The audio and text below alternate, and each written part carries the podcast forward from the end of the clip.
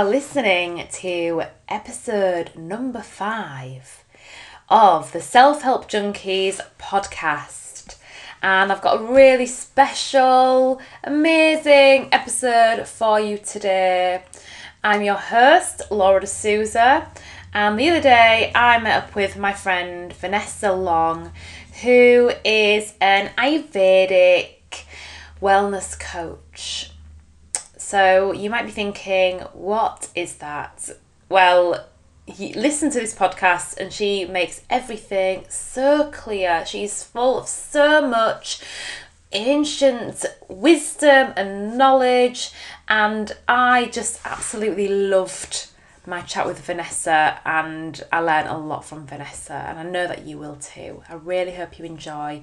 I'm going to put the link to Vanessa's website in the description for this podcast. So um, if you do want to connect with Vanessa or know a little bit more about what she does, then please do check her website out.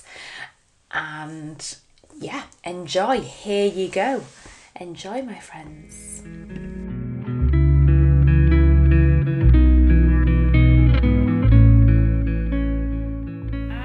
Here with Vanessa Long. Hello, Vanessa. Hello, Laura. How are you? I'm good, thanks. Good. yes. So, thank you so much for joining me this morning You're welcome. in my home with Daisy the Chihuahua, who seems to be warming to you nicely. yeah, I've got her on my knee, kind of. Yeah, half on. Half on, half off. Um, Reserving judgment. Yeah. So, um, Vanessa, I really wanted to get you on the Self Help Junkies podcast because um, of what you do. I just think it's really interesting, I thought that a lot of people might be interested to hear about it. And they might be able to take something from your own personal journey and how you got to where you are today. So, you are an Ayurvedic. Am I saying that right? Yeah. Ayurvedic. You can A- say Ayurvedic or you can say Ayurvedic. Ayurvedic. But I always say Ayurvedic. Yeah. Yeah. So you're an Ayurvedic wellness coach and therapist, and this is something that I haven't heard of, so I'm sorry if I pronounce it wrong. Ayu Ayurdola? Ayurdoula. Ayurdola. Yeah. You can tell I've done my research, can't you? so just you know, before we sort of like delve in, could you just tell me like a little bit about your what what you do, about your business? So so, so Ayu- Ayurvedic healer, sorry, wellness coach. Tell me about that. What what led you to that? So Ayurveda is is probably quite up and coming, as you know. You've commonly found most people don't even know how to pronounce it, and that's fine. You know, um, Ayurveda comes from two words in Sanskrit. Aya means life, and Veda means knowledge. So essentially, it's kind of the knowledge of life, or put very simply, the art of living. And it's the art of living in harmony with nature. So the the bigger natural cycles in our life, the bigger the smaller natural cycles of the season, the cycles of the day, but all in tune with our own nature. So Ayurveda believes that we are all very different. We are all made up of essentially uh, different combinations of five energies. Um, and depending on what your predominant energies are, or your doshas, we call them in Ayurveda, um, determines kind of your physical constitution, your mental and emotional kind of disposition, and there are tendencies, both positive and negative, to health and imbalance. So Ayurveda simply is about learning what balances you and what's what puts you out of balance and living your life according to that. So it's about under, it's self knowledge. It's understanding your personal makeup, how it manifests in you, and how you can live a life. What kind of foods you eat, what lifestyle benefits you, what kind of work even you should be doing or shouldn't be doing. Um, even types of sport that you should do or that are good for you. And the more you know about this, the more you start to realise, oh yeah, you know, when I eat that, I really don't feel well, or that gives me you know, bloating or that, you know, when I do that, it, it doesn't quite sit right with me. So it's about guiding people back to a way of living that's more natural, more in tune with the rhythms of life and the cycles of nature, and more, but more importantly, more in tune with themselves. Mhm. Because we can read all these books, but unless you start really looking at yourself Mm. and making the connection between how you're living and what you're eating, um, then you can't make those changes. So you start observing. you know, observation is is you know kind of the key to everything. Self observation is the knowledge of life. Yeah. So Ayurveda is a sister science to yoga. Obviously, Mm, you know yeah. that because you're a yoga teacher. Um, and yoga, you know, most people think of yoga as just purely exercise, Yes. Yeah. which is the big mistake. Oh, yeah. yoga is union. Yeah. It means coming to a point of complete stillness through motion, through activity and asana work and the breath. So it's stilling the mind. And Ayurveda is to incor- incorporate a healthy body and mind so that we live long lives enough to realize, you know, that the ultimate aim is moksha or liberation Mhm. Yeah. enlightenment, whatever you want to call it. You know, we are here to wake up to the truth of who we are. Yeah, absolutely. Yeah, it, it all just sounds amazing. And I, I, I messaged you actually um, a week ago, maybe, to say that I've just I've just finished the there's an Ayurveda section of the the yoga course that I'm currently doing, and it's like it's just it. I, I found it really interesting, and I, but as you can tell, I mean, I can't even you know struggle to even pronounce the word. There is so much knowledge, and I would not feel comfortable myself you know teaching this knowledge to others because I just feel like it's something that you really need to live and you really need to you really need to uh, fully put yourself into to learn and then and then you can go out there and kind of bestow that knowledge and wisdom Yeah, it, start, it others, you starts know? with us. Yeah. start, always, everything starts with yourself. Yeah. So I've been, you know, I first, I first came across Ayurveda probably. It's always been on my radar. I mean, I did, I started doing yoga when I was five with my grandmother, Oh. who was way ahead of her years back in the seventies, Mm. And so she used to let me do yoga with her in her living room if I was really quiet and good. And I can remember to this day the smell and the sight of her carpet as I was coming up Oh. into Cobra. I just remember it. It was one That's thing that she was very religious and spiritual woman, and Mm. she, in a way, was probably one of my leading lights. She was way ahead of her time in, Yeah. in many many ways. Um, and so I did yoga, and then I remember getting into like Indian head massage, Mm. and I'd always been a very quiet and still child.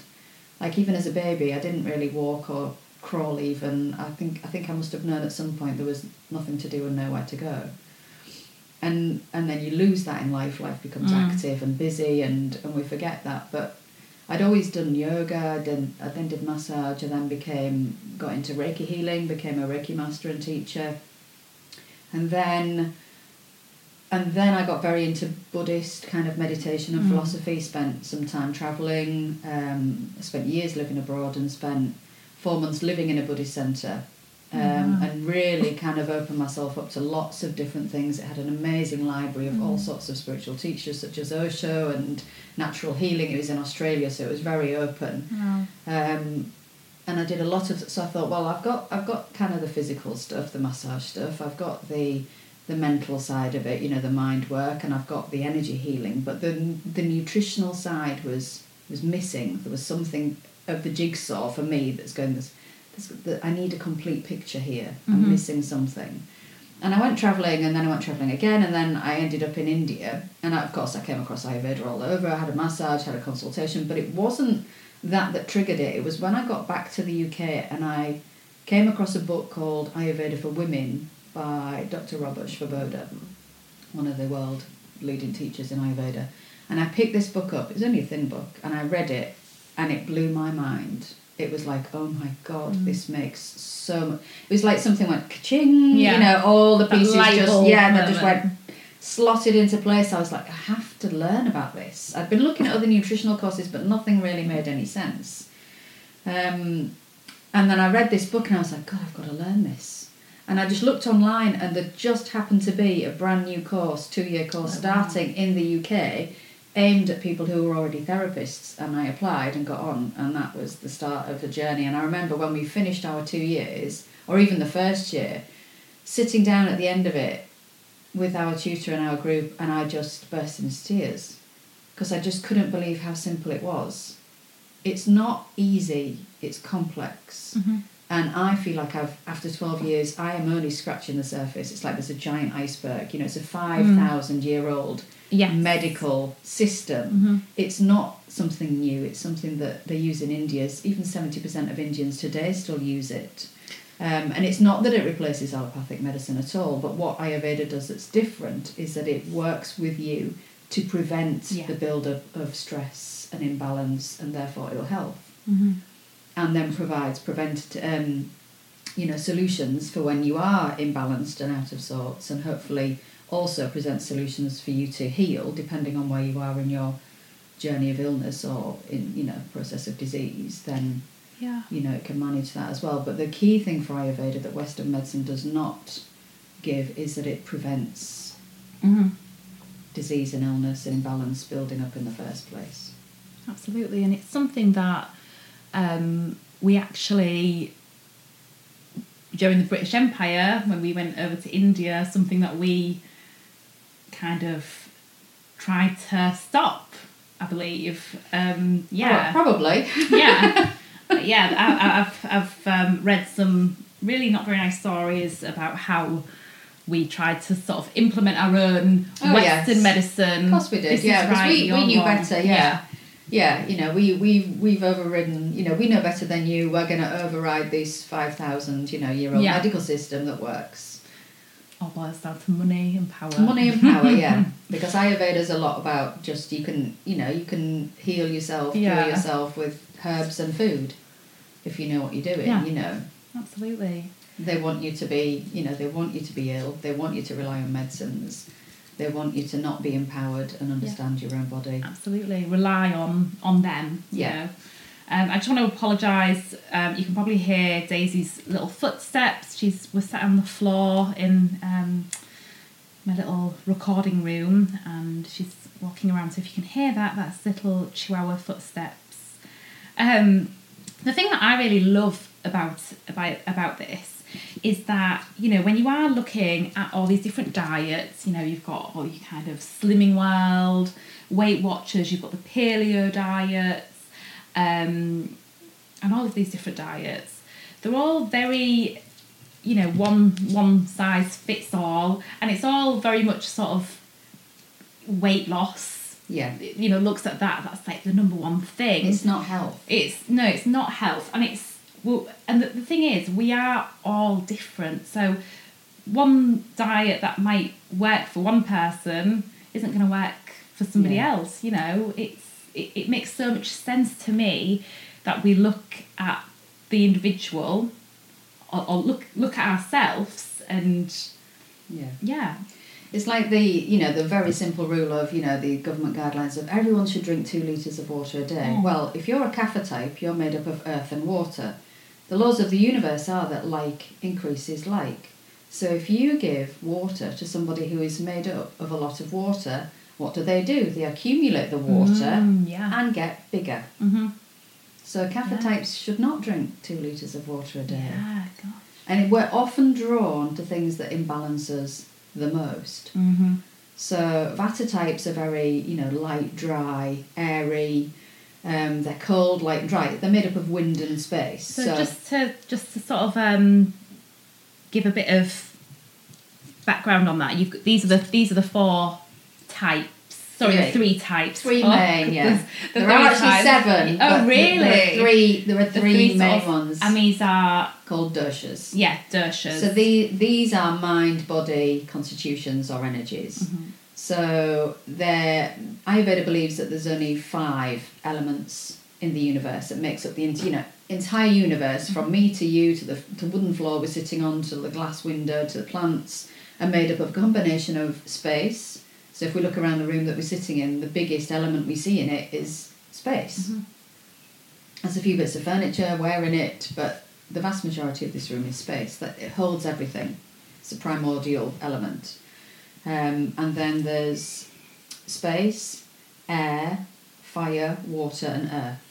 So these combinations of energies combined with prana or chi or life force or whatever you want to call it transform into doshas, which are kind of the, the body mind energetics or constitutions, we call them. So vata is made up of, very simply, is made up of um, ether or space, and wind. So you think of wind, you think of an autumn day, and it's cold, light, and dry, and it moves a lot. So Vata people have those characteristics or gunas in them. So the lightness they come, that comes in in the body, they're very naturally slim. They're you know they'll really struggle to actually put on weight. They will burn energy up because they're really talkative. The wind likes to move, so they love to talk. They love to think. They have amazing creative ideas, um, but they can also be prone to coldness. So the hands and feet get very cold. Or if you if you have very cold and hand hand very cold hands and feet, it's because of, there's vata is dominant in your constitution at that point, or you're imbalanced in that area at that point. Um, so they're very they're very chatty, they're very creative, they're very joyful. In balance, they come up with all these amazing ideas. They're like the artists and musicians who want to stay up all stay up all night and sleep all day and have all these really erratic routines. However, when they're imbalanced, when there's too much of this ungroundedness and this kind of staying up all night, sleeping all day, erratic lifestyles, then the wind increases. So they will get drier because the wind's dry. They will get colder. They will feel the cold more. They will get ungrounded. They'll have all these million and one ideas, but they can't do. They can't finish hmm. any of them. I can relate to that. Yeah, they're all over the place. So they're very nat. You know, their body types are very naturally thin and wiry because there's so much movement there. There's so much energy there. They burn up all sorts of things. And then you move on to, but when they when when they're out of balance, they become ungrounded. Like I said, they become prone to anxiety and fear. They dry up. They get dry hair, dry skin, constipation. Um, they get colder. They feel the cold. So you look at you know older people in their vata stage of life. Their their skins are dried out. They get very cold very easily because they're in that stage of life as well. And then you move on to fire and water, which make up pitta dosha. Now pitta is transformation. So people with a lot of pitta in them, um, you think of fire and water. Fire's warm, isn't it? So naturally, when they're in balance, they're very clear-sighted. It governs the sight. They're very logical, organised. They're the natural leaders of the world. So they're very intelligent people. They're very warm. They're very loving. But and it's all about transformation. They can really run, they can grab all these amazing creative ideas that the Vata types have and can't do anything with them, and Pitta transforms them and goes, let's do it. Oh wow. We're going to do it. So they're the leaders of the world. But when the heat starts rising in the body, they start getting hotter. So hotter physically and hotter emotionally and mentally. So they will burn up. They will start to burn up. They will have inflammatory conditions, things like heart attacks. You know, things like um, you know, lots of skin conditions, um, liver issues, anger, irritation, impatience. You know, they'll blow the stack easily and have to apologise to everyone. They're very fiery. Yeah. And then the leader, the natural leader, becomes a tyrant. It's my way or the highway. Mm-hmm. So they burn out. They literally become just, you know, too fiery and too heating. So they need things to cool them down to keep them in balance. Now their body type is fairly moderate. If you look at Vatas, they're very slim. Pittas are naturally moderate. They will, up until about their 40s, they will lose weight easily but gain weight easily. And then in the 40s, they will start to pile it on a bit more. And then we move on to the last type, which is Kapha. So that's water and earth. So when you think of water and earth together, you think of mud. Stick, stuck in the mud. Mm. You know, kind of solid, Yeah. heavy. So they're like we've gone from space and wind to the heavy, solid energies of Kapha dosha. So Kapha type people are generally um, heavier in their constitution and in their body type. So in their bones. So not necessarily fatter, but they're heavier. They have bigger body frame. They have bigger bones. They have a slower, more sluggish metabolism, which means they gain weight very easily and find it hard to lose it. But they have amazing tenacity. Kapha types will plod along. They're the ones who, when you want to make, get them to make changes, will take a long time to do it. But once they do it, they're stuck. Mm, they're, they've got a hold of it. It sticks longer. Vatas are very easy come, easy go. Pittas are kind of, I'm going to do it all and then I'm going to burn out. And Kaphas are like, no, it's going to take me a while, but bit by bit, and they plod along and they do it. Mm. So uh, Vatas are the ideas, Pittas are the, tr- the leaders, Kaphas are the ones that are happy day to day behind the scenes, plodding along and carrying out all the work that Vatas have mm. thought of and Pittas have kind of actioned. So they're naturally, uh, they're very loving. When they're in balance, they're very loving, they're very forgiving. very family orientated people, very steady, very good people to talk to. You can always rely on them. But when the kapha increases in the body, when there's too much stagnation, too much holding on, um, they become very stuck. So very kind of they hold on. They literally will hold hold on to food. They will hold on to money. They will get very stuck and clingy.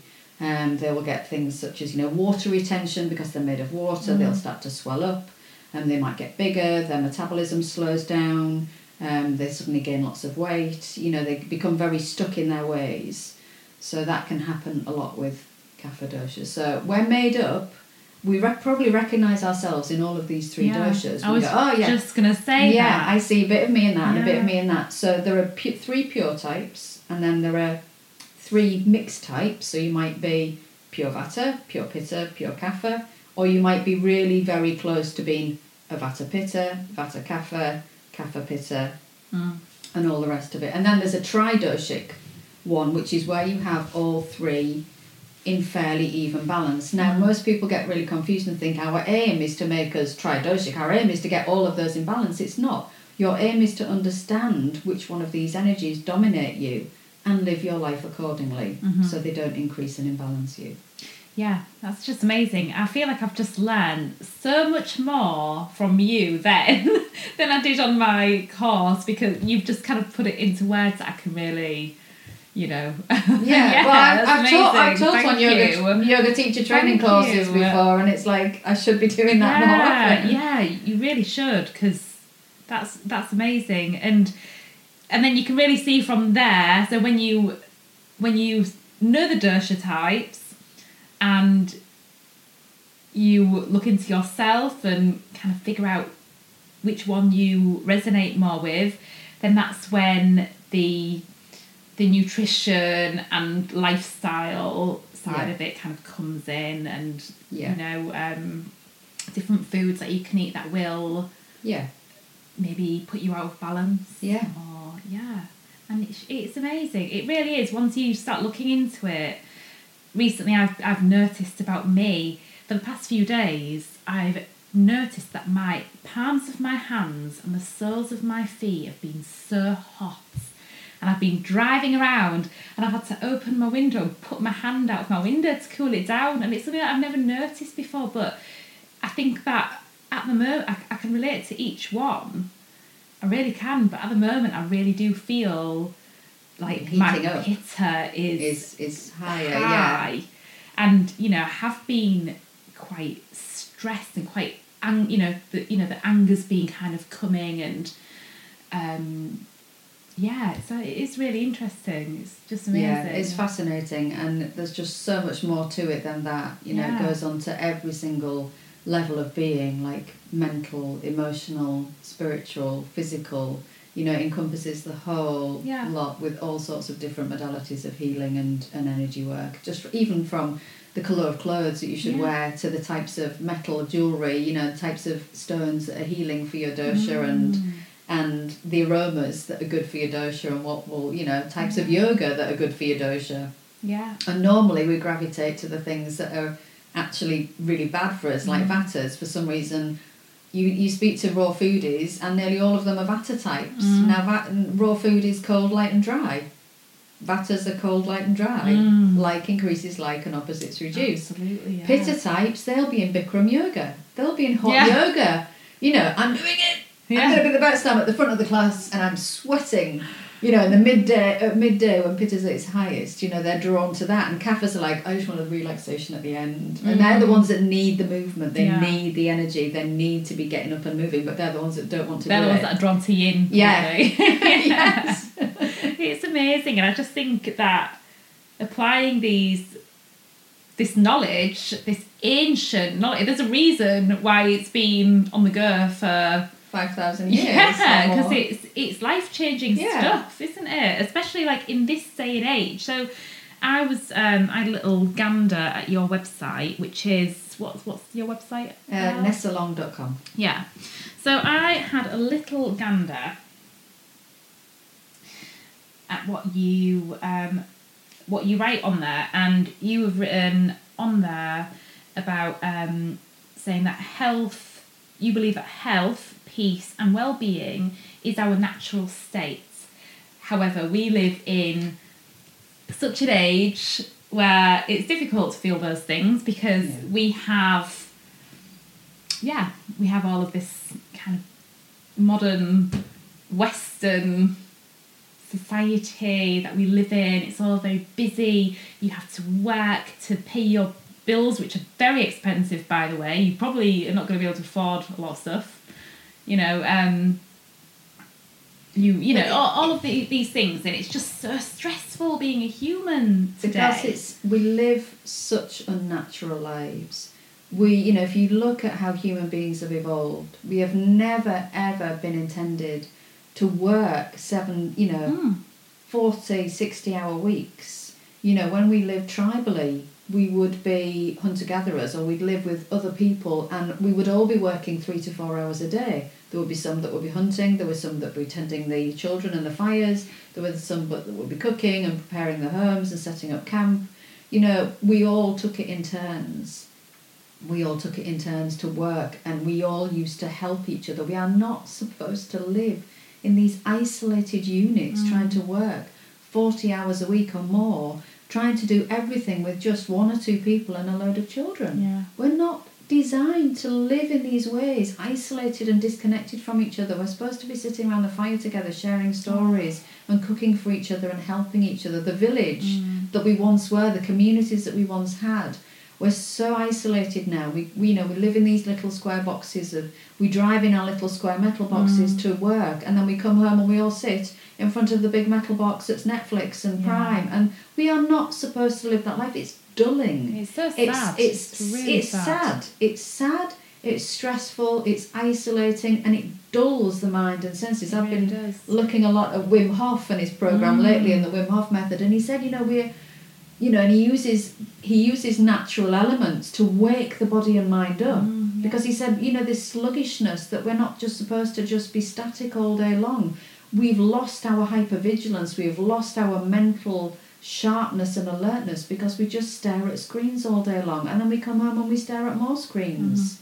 And we're not living this natural. Like if you were up all night guarding the fire, your your senses would be highly alert. If you were swimming, if your morning shower was in the river, you that would wake you up. Your whole body and mind would be alive. We are like tamasic, you know, in in Guna's terms, you know, with sattva's this this clear, high, you know, pure light energy that we get when we go on yoga retreats and meditation retreats mm. and we pray and we, you know, are devotional or we we address the higher issues in life, you know. Rajasic is the real agitated, moving, moving, constantly moving, achieving, achieving, achieving, and Tamasic is the really kind of dull, heavy, lethargic energy that we're just living between Tamasic and Rajasic all the time. This kind of agitation of constantly doing, and then mm-hmm. this heavy, dull energy of just oh, we just sit and watch Netflix, and it, you know, we're not supposed to be.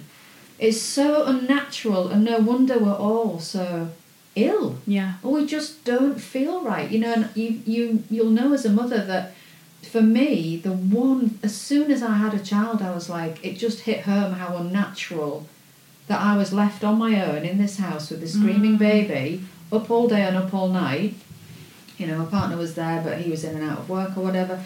You know that i didn't have anyone living with me that i couldn't Yeah. just pass you know that ayurveda has this whole different approach to how you look after new mums you know the fact that we should be like animals. If you see a dog and a you know a dog and a cat have babies they just um they're just there and they feed the babies and they eat and they go to sleep and they're lying down.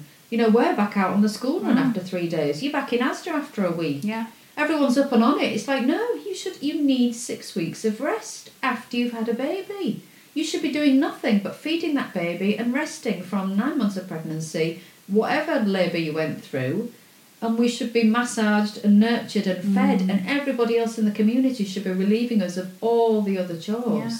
so that we can heal and get to know this new life that we've just birthed and instead we're doing it all isolated and it's no wonder that postnatal depression Oh, and yeah. depression generally Mm.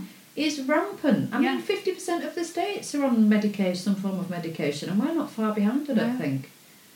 No, it's so hard. It's really hard, and it's just so upsetting. And I just, you know, one of the reasons why I got into teaching yoga is because yeah, I want to make people feel good, but there's also this sort of real strong want in me, or this need in me to help people wake up to it all a little bit. And it's like I just you know, if I can just wake one person up to it all, then I'm just happy. inspire somebody Yeah, to just exactly. look further Yeah. than Yeah. what society tells you is Absolutely. is What's how right you and should wrong. yeah what what's right and how you should live and where where your focus goes you know it's like a lot of my life i think i always knew i was always a seeker of some sort i always just Mm. thought there's got there's there's not just this there's not just like There's got to going be to something work else. And just paying your bills and dying you know that's Yeah. not what we're here for No, absolutely not. Absolutely not. It's um yeah. I could just I could just sit in here and talk to you all day about this and Mm. you know, I think we should I think we should really come up with a plan to just try and take over the world with kindness and you know, all of that. yeah Um, yeah, so something that you kind of had on your website as well is about how you brought yourself back from the brink of burnout mm. twice. So how like what happened? How how did you do that? How did you because a lot of us i mean i know that recently i have been i've been there. I've been really overworking myself and you feel the pressures of, of you know life pressures of being like a self-employed mum single mum and it's it it's yeah it's, It's huge. stressful and It's it's, huge stressful. and um how did you deal with that because i feel like there, there are probably lots of people who can relate to that Yeah, I think yeah, I think I've burnt out kind of in two ways really. And the first way was as a new mother. mm. I mean, I had an amazing pregnancy, an amazing birth, and then I had the most horrendous first week postnatally, and it all kind of went a bit wrong from there. And I had a baby who was very colicky, very unsettled, and I was very stressed because he was very stressed, and then the more he was stressed, the more I was stressed. Mm.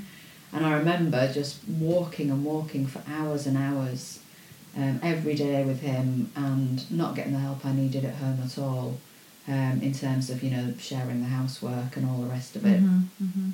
Um, and just after six months of just hardly any sleep, because he just didn't sleep. I mean, he just didn't sleep and he screamed a lot.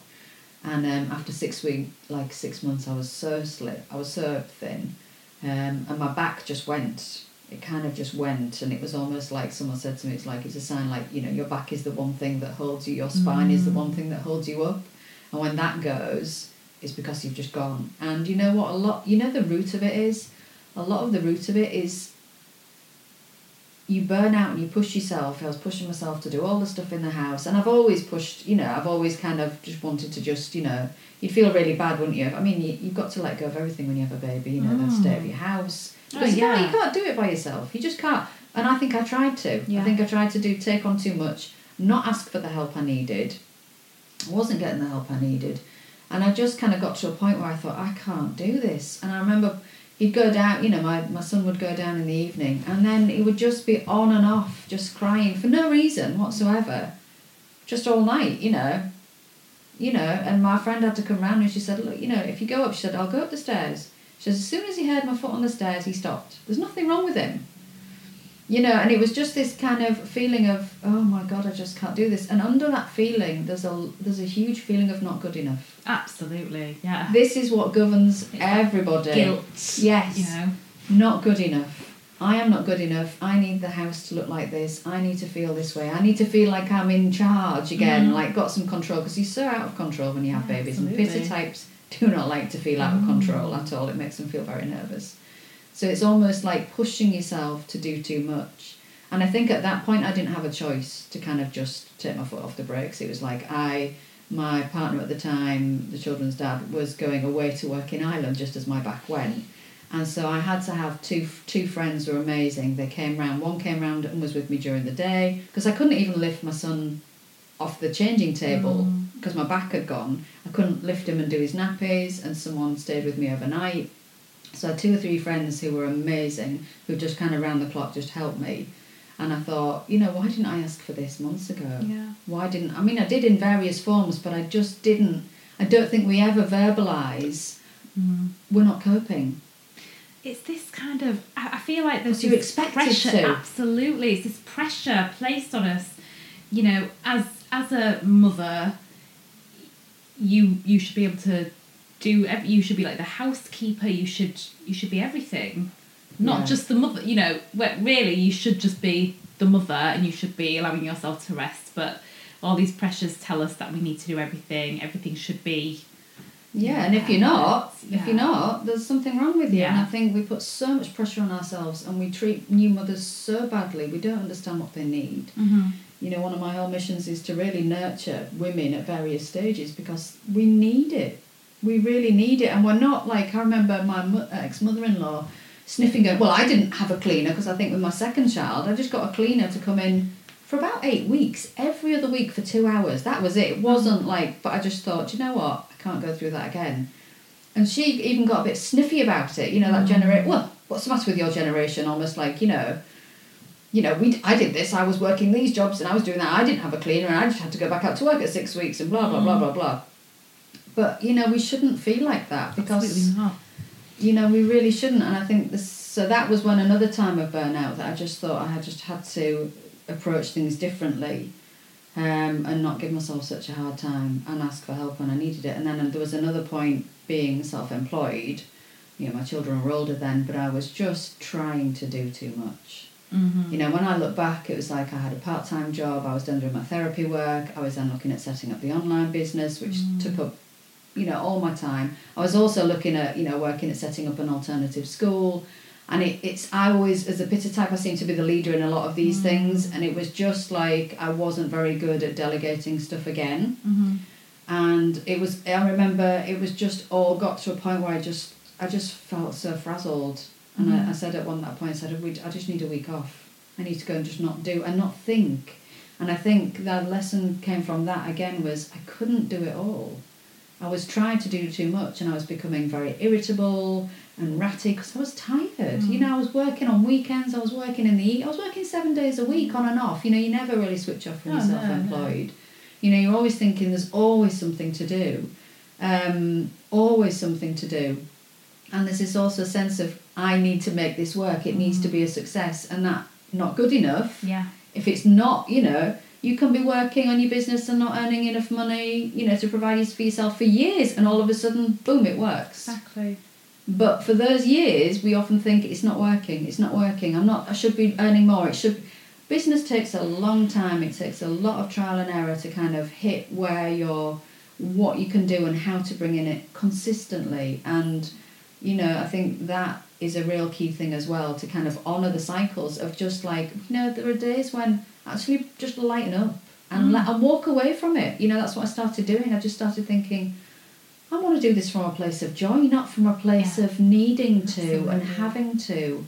And it has to work or else, you know, if it doesn't work, it doesn't work.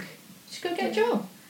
You know, which we've Yeah. had to do, you know, lockdown, you know, that my face to face business went completely pear shaped, obviously, and lost it all in mm-hmm. lockdown. You know, I started researching online stuff and looking at different ways to work. You know, and it's it's always an ongoing battle and it's always this, but you know, we look at so many of the people going, Oh, why is their business working? But it didn't.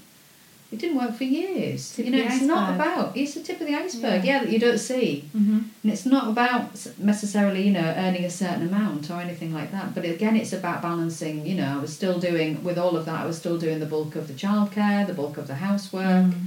and then doing those, you know, and it's just like I was just taking on too much. Yeah. And so I just pulled back and thought, you know what, I'm just going to let go of this and do things that bring me joy because when we when we want so desperately something, whether that be a concrete income goal or a concrete whatever it looks like, um, it often just eludes us. Yeah. You know, and if you just flow from a place of doing things that actually think, no, I want, you know, I was really looking forward to coming and doing these podcast chats, you know, and I just think, I just choose the ones that I want to do. Yeah. It's. I feel like you're just sort of telling me my own story there. This I, I can relate to you so much. Really, I really can, and um, I am very similar. I my mind never switches off. There's idea after idea, and it's like I want to do this, and I want to do this, and I want to do this, and I try and do it all, and then it's about. like, yeah, um, and then I really overwhelm myself. yeah, And just recently, I've I've I've really tried to take a step back. I feel like when you do that, you neglect your own practice, your Yeah. own self care. Something that um, really helped me recently was um, I, I don't know if you've ever read the Bhagavad Gita.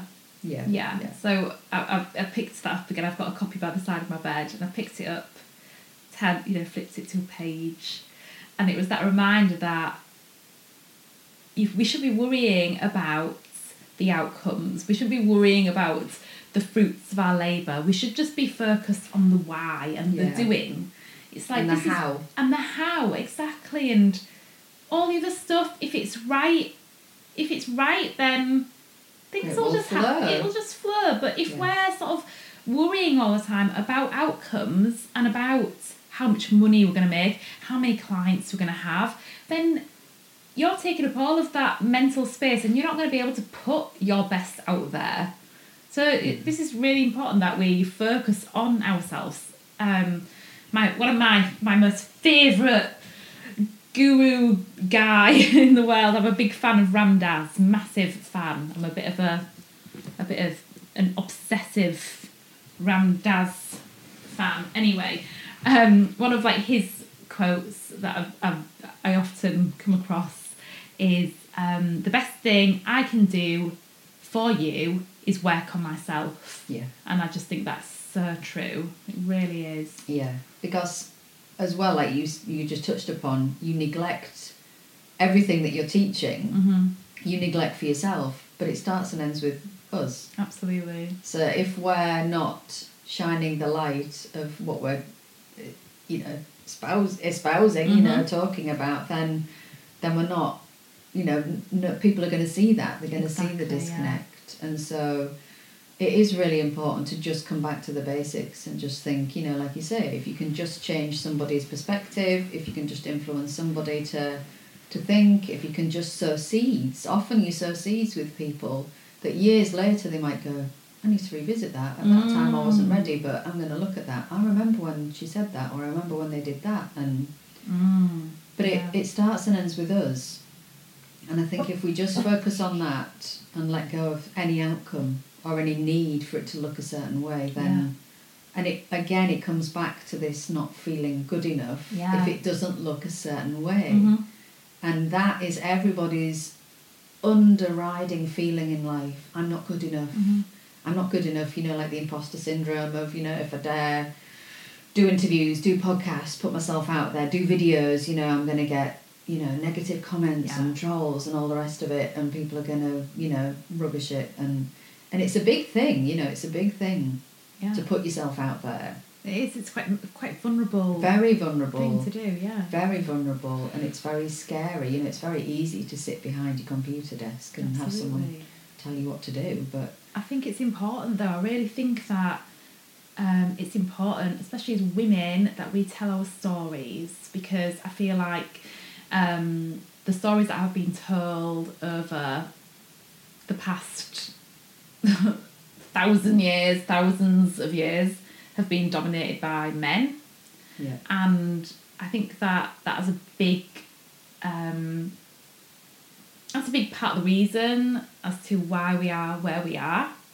Yeah. as in the terms of the the the, the pressures that are put upon women and upon and upon men you know if you're a woman you, you should be like this if you're a man you should be like this. Um, I think it's really important that we tell our stories and we speak from a place of truth and share what is real and try to not erase because that'll never happen but try to sort of question these old narratives and, and stories that we've been fed Yeah. And we live in a patriarchal society. Really you know, the rules of, you know, nine months maternity leave. I mean, who came up with flipping nine months? What, nine Mm. months in, nine months out? I mean, in Eastern European countries, women are allowed two to three years, which is what Ayurveda Wow. says. Ayurveda says that your child needs you. You Mm. need needs one sole caregiver for two to three years. Yeah. These babies do not need to be put in daycare Oh or childcare from seven thirty in the morning till six o'clock at night. And that, that feeling of having to go to work when they're you know, Babies, it- I mean, it's it's abuse. I mean, look at the states. You know, so many women I speak Don't to in the get states. me started with the states at the. Oh my god, they, they can't even if they've had a bad labour and it, their insurance hasn't covered them. Some women are going back to work and there's no flexi work, there's no part time No. work, there's no paid maternity. They're going back to work days after giving birth. They are having to Mm. put these newborn babies in daycare centres Mm. full time. They are barely healed, they are barely sane, and so we are not honoured as women. And it's, you know, thankfully there's all the stuff coming out now about the menopause and the perimenopause Mm, and how yeah. difficult that is for women and how that's impacting women. Thankfully there's some awareness raised there, but we have such a long way to go because women, you know, I mean, have you read the book The Red Tent by Anita Diamant? No, I haven't You have to read it Oh, I will do. It will make you cry because it it was all about how women used to come together and be allowed to go off into the red tent to bleed. Yeah. It was all about honouring the cycles that they were re- relieved of, you know, any domestic duties during that time because naturally we go inward when we're bleeding. Absolutely. We don't want to see people. We don't want to socialise. And the more you can teach girls and young women Mm. coming up, like if we have daughters, that actually there are cycles in our month. There are cycles in the day where the doshas dominate at Yeah. different times, that we want to do different things. You know, that if we honour these cycles and we stop trying to, you know, take hormones to disrupt our cycles just because it's more convenient, you know, the fact that we people suffer so much with their periods now, you know, is a sign that we are so badly out of balance. I mean, I know I've known women. I think actually, I might have been one of them a very long time ago. You know, when I was when I was, you know, eighteen, maybe it's a very long time ago. But a lot of women who will take these man-made hormones for the reason of eh, not even as a contraceptive, but because they gain too much weight and they think that this is going to help them, or because they want something that's going to stabilize their mood. And it's like, oh my god, no. no Well, they want their periods to stop. Yeah, And it's like, no, you know, you, periods are hugely important. Menstruation is massively important. It's a cleansing. It Mm. cleanses the body of excess heat. It cleanses the body of, of excess waste. It is a natural time. And that, you know, you probably, I'm maybe a bit older than you, but I'll never forget growing up in the 80s when there was that new advert for Lil-Lets tampons. You know, the you can just go and carry on. There was a woman with a tennis racket and a woman Uh. on a bike, and you should just carry Yeah. on throughout your period because look, you can do now. It's like, no, you shouldn't because Yeah. you don't want to. woman on rollerblades. Yes, Mm. you don't want to. Yeah. It's not.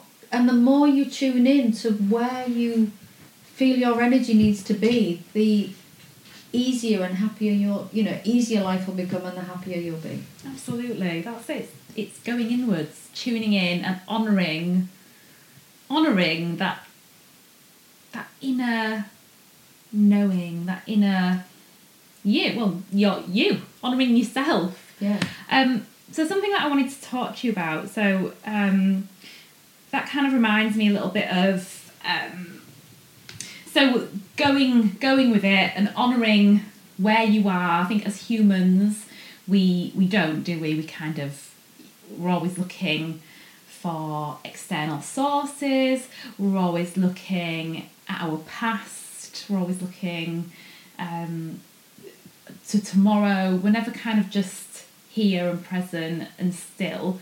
And I want to talk to you about Buddhism because I know that you you have you're quite into Buddhism. I used to be, yeah. You know, you said you're really into Ram Dass. I, Yeah. I, I suppose I'm a devotee of Mooji. Yeah. Okay.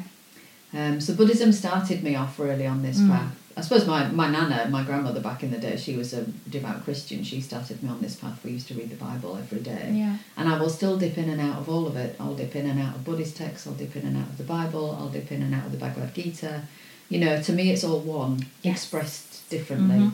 It's Absolutely. all there's only one truth. Yeah. And Have you had the um the the thing with the elephant? Have you heard this? No.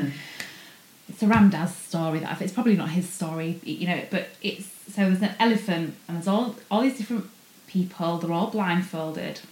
One of them touches the side of the elephant and they say, "Well, this is a this is a wall." One of them touches the trunk with the blindfold on. This is a slide. One of them touches the tail.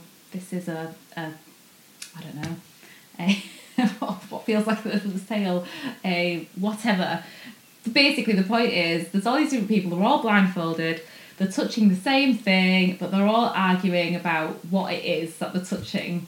When really, if they just took the blindfolds off, they'd all see it's all the same thing. It's just the elephant. Yeah. Yeah.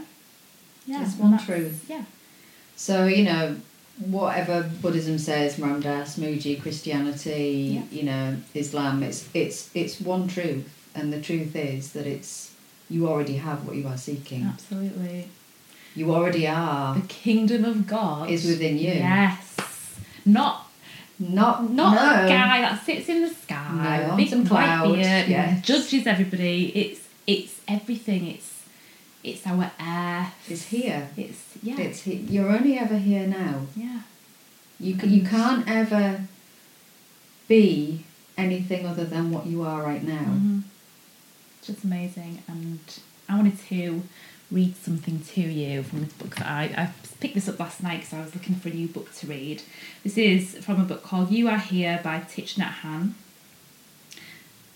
I just want to make sure that I'm pronouncing his name right. I've, this isn't the I first book so, of his yeah. I, I've read, but um, so a quote I've just underlined um, a quote in here that I just wanted to read to you because I thought it was lovely. Um, okay, so here we go. Some people live as though they are already dead. There are people moving around us who are consumed by their past, terrified of their future, and stuck in their anger and jealousy. They are not alive, they are just walking corpses. If you look around yourself with mindfulness, you will see people going around like zombies. Have a great deal of compassion for the people around you who are living like this. They do not know that life is accessible only in the here and now. There you go. I just really, I just, I just really liked that, and I just wanted to share it with Yeah. you. Um, so yes, But we are, it's so true that we are just, you know, if you look, I think they said that we have about 5,000 thoughts a day, but you won't register them all. You'll only register your favourite three negative ones generally Mm, yeah, that go over and over and over on a loop, on a loop, on a loop, and we feel, you know, we live our lives so with so much regret from the past and so much anxiety for the future, and yet, right here, right now, is there a problem? yeah, exactly. We're not here. We're not. We're not here. Not We're in our right now, heads. yeah. We're in our minds. Even if you you're walking on the school run, you're thinking about your shopping list, or you're thinking about what you're going to cook for tea, Mhm. or what you've got to do for the rest of the day. You know, you don't wake up and go, "Oh, thanks for another day." You wake up and you immediately grab your phone or go on social Oh, media, yeah. or or you know, think about what you're doing. hmm Yeah, something I did this morning actually because I've been I kind of slip in and out of these morning routines, and you know, I there'll be a few weeks where I do pick up my phone first thing and I and I doom scroll, and it's it makes me feel rubbish and I don't know why I do it and then I get really mad at myself for doing Yeah. it and then I feel guilty and it's like instead of just saying ah that's that's that's that that's what Yeah. I've done today Yeah. I did that this You know? morning. Instead of Really? getting up Yeah. and doing my yoga and I did Yeah. my meditation, I somehow responded to a WhatsApp message and I was like, no, you know, you shouldn't. We shouldn't be letting anybody in. Yeah. Certainly not, you know, or WhatsApp groups. When you've just woken up, you Yeah. need to. You we need to take responsibility for what we take out into the Mm, world yeah whether that's an angry mind, a hurried mind, an anxious mind, but we need to wake up. And that's, I used to have, I mean, I had my Ayurvedic routine nailed, and I must admit, right now, I'm in the same boat. I'm kind of Mhm. floating in and out of it, and I'm seeing that it's not at all beneficial. Like before, I used to get up, I would have my 20 minutes of meditation and Mhm. 20 minutes of yoga.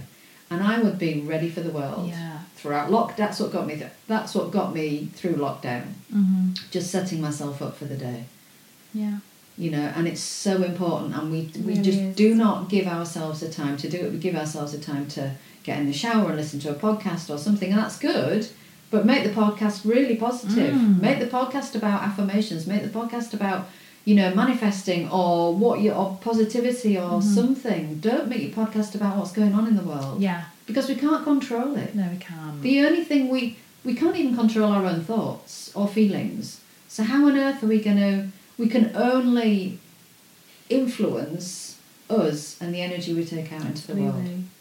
I just think as well, it's just taking that time for you, and that's what meditation and yoga is about. It's yeah, yeah. The pos- the podcast, you know, listening to a positive podcast is good. Listening to a, you know, an Alan Watts lecture is great, but what about you and your you own that? thoughts? And this morning I got up, I went downstairs, I made my coffee, and I just sat with my the, the doors open into my garden and I just sat there and I just meditated, just just breathing, just listening to the birds. And I just did that and that was the first thing I did and it, it I felt so much more positive and I feel so much more positive now than I have been when I've been getting up and you know looking looking through Facebook first thing in the morning letting all of Mm. these people into my head, people that I barely even know really Yeah, exactly. you know, um, so I'm aware that we've been talk. Well, actually, I don't, I don't actually know how long we've been ta talking for. I could talk to you for um, some. Will you come back again? And Yes. yeah, awesome. Ooh, can you just be like my my co-host? yeah, yeah, let's put the world to rights. yeah, exactly. With yoga and Ayurveda. Exactly. So there was a few. There's like the, the little sort of fire round that I've been asking people. What are you grateful for right now? Give me one thing. Well, I'm grateful right now for just sitting in this room and talking to you. Mm, If you talk about Me right now, right now, Yeah. that's what I'm really grateful for. me too. Yay. It's so lovely. Um, I was going to ask you this question, and then while, while I was writing this question down, I thought, well, it's a silly question because the question it was, if you was an animal, what would you be? But we are animals. Yeah. We are animals, aren't we? So I guess then the question would be, what other animal do you relate to the most? Where is your kind of I mean, I'm, you know, just me with dogs, I just have connection. I'm a real know? cat person. Yeah. I'm a real cat person, um, and I love cats. And yeah, you know, you often think, you know, if you could come back or have the life of a cat in a really Oh, good home, who didn't, you know, you could just potter about the garden, come in, have a feed, have a snooze yeah, all just the best. But then I'd also love to be a bird and be able to just fly. Yeah. But yeah, if you if you're gonna say my soul animal is probably a cat. Yeah, these are like the the the um, really enlightened beings, aren't they? That have probably this is that's probably the um, the height of existence, and Yeah. that's what we're all trying to get to. You know, reincarnation. You know, that's probably the height of the it pinnacle. all. the- yes, a well looked after When you cat. when you have when you have been enlightened and surrendered to it all, then you come back as a cat. Yeah, in a really good way. Yeah, yeah. Not a street feral Not cat. yeah, no. um, what are your top three self care go tos? You know, when you're really feeling like you just need a bit of self love, a bit of self care. What are your sort of three things that are guaranteed to, you know, just ease ease the kind of the the sadness or lift the depression or I think sitting sitting with spiritual teachings, yeah sitting really kind of being guided into an inner meditation, that will shift everything. Yoga is another really good one. If you just do 20 minutes of yoga or, or dancing, even mm. anything to just, you know, snap you out of the energy that you're in, you know, put any music on and just dance wildly around the room. And then the other thing is just sleep. Is mm. an early night. If I find Yeah. if I can feel myself tipping over the edge into not feeling quite right, and I look at what I've been doing over the last few nights, and I've been going to bed way too late and being on screens way too late. Like really Mm. going to bed early, sitting in bed reading a book for an hour before I go to bed, and you know really kind of being asleep by ten, half ten. yeah That's really important. Absolutely, yeah. I, I, I love that as well. I mean, I just love sleep. I love sleep. Yeah. I love my bed. Um, It's the caffeine in you. uh, yeah, I think it is. Um, what is your superpower? Oh God, you'd have to ask other people. I think speaking truthfully Yeah. I think I can get to the heart of something Mm. and guide somebody to the heart of something quite Absolutely. easily. Yeah. Yeah, I love that. Yeah, I agree. I, I think I get that as well from you. Um, what does the need the world need less of? Stuff, Stuff. buying, endless stuff. It's Mhm. like you know the shop Lakeland. My mum calls it. Oh, it's that shop that you go into and you you never knew you needed or wanted any of these Yeah. things, and yet there's loads of things you suddenly come out of there thinking, oh, I need this in my life. Mm-hmm. But it's just just Just stuff, stuff. buying Yeah. and consuming mindlessly. I'm like that, but with Aldi. I can't keep away from the middle aisles. I'm like, oh No. Gosh. yeah, I went in the other day and came out with a raclette set. Oh, what even is that? What? what? a raclette set. I don't often have raclette ever, but I just thought, oh, there's two ninety nine in the set. I know, I can't, I can't like let that go, yeah. um, what does the world need more of? Peace, Yeah, absolutely. inner inner peace. Yeah. Well, thank you so much. Uh, before you go, I wanted to read you another little thing. I thought it'd be nice to end with a with a poem. This is a Rumi poem. Oh, I love Rumi. So this is one of my favourite favourite poems, and I I heard this. I first heard this um, a while ago when I was doing uh, a yoga with yoga with Adriene on YouTube. Oh, yeah, we you know, love who I who I love, um, and it's this idea of we are we change. The only the only constant in this world is change. Yeah, it's the thing that we fear the most. Yeah. And every single day we are changing. We wake up one morning and we're different to how we were the previous morning. And we, we get annoyed by that sometimes. Like, oh, I was happy. Yes, I felt good yesterday. Why can't I feel like that every day? You know? Um, and I just think this poem is a really sort of. I'm, I'm just going to stop talking about why I like the poem. I'm just going to read it. Okay, this is called The Guest House by Rumi. This being human is a guest house. Every morning, a new arrival, a joy, a depression,